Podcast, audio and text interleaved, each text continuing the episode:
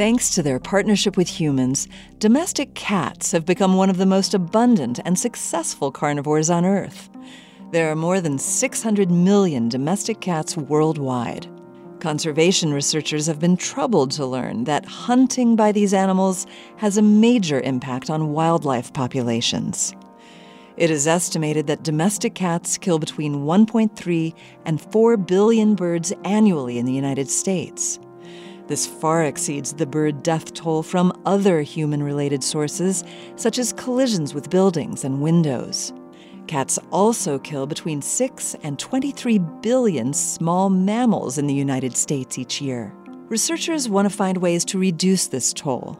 Since many cat owners aren't willing to restrict their pets' access to the outdoors, other strategies to reduce cats' tendency to hunt wildlife are being sought. In 2021, a team of researchers in Great Britain reported the results of a study they undertook with the help of 219 households with pet cats. The owners were asked to report all prey their cats brought home. The researchers discovered two simple strategies that cat owners could use to reduce their animals' hunting. The first is to feed the animals a diet richer in meat, which reduced the number of prey items the cats brought home by 36 percent. Cat foods based on plant protein may lack certain micronutrients cats need, prompting them to supplement their diet by hunting. The researchers also found that when the owners played with their cats for 5 to 10 minutes a day using games that satisfied their need to hunt, such as chasing yarn, the animals hunted less.